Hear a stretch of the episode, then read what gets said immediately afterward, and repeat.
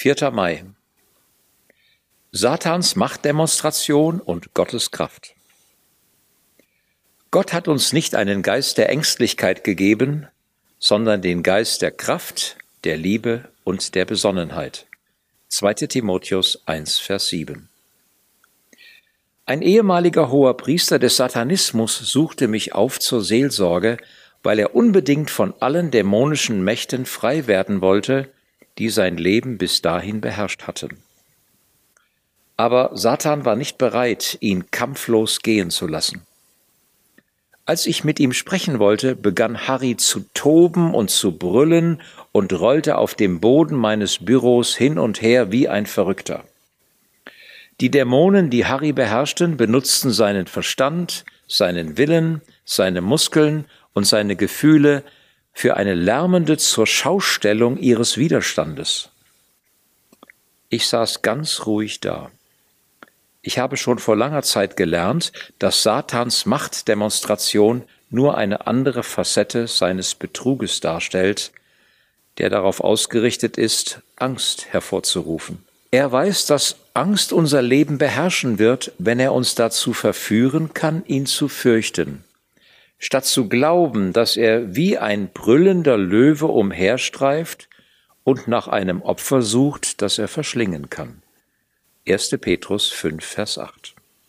Wozu brüllt der Löwe? Um sein Opfer durch Furcht zu lähmen. Und wenn ein Opfer vor Angst gelähmt ist, kann der Löwe es sich leicht zur Beute machen. Aber aufgrund unserer Stellung, unserer Vollmacht und unseres Schutzes in Christus kann Satan uns nichts anhaben. Wenn Sie sich bei einer Machtdemonstration Satans vor Angst verkriechen möchten, hat er Sie in die Defensive gedrängt. Petrus weist uns jedoch an, Satan im festen Glauben zu widerstehen. 1. Petrus 5, Vers 9. Satan ist bereits besiegt. Glauben Sie es und leisten Sie ihm Widerstand. Wenn sie das tun, bleibt ihm keine andere Wahl, als schließlich klein beizugeben. Als mich der Teufel durch Harry anbrüllte, begann ich laut Bibelstellen zu lesen und in normaler, beherrschter Stimme zu beten, dass der Feind gebunden werde und schweigen müsse. Nachdem ich während einiger Minuten durch Gebet und Bibellesen in Christus die Autorität eingenommen hatte, fiel Harry vor mir flach auf den Bauch. Herr Jesus, ich brauche dich, rief er aus. Ich sprach ihm ein Gebet der Übergabe an Jesus Christus vor.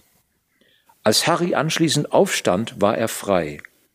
Er umarmte mich mit kindlicher Freude, die er nie zuvor so gespürt hatte. Des Teufels Bellen ist viel mächtiger als sein Beißen. Stehen Sie im Glauben fest und widerstehen Sie ihm, dann wird er fliehen. Jakobus 4, Vers 7. Gebet. Herr, lass mich mutig und ohne Angst Satans Angriffen entgegentreten. Ich will ein Leben in Freiheit führen und anderen helfen, ebenfalls Freiheit zu finden.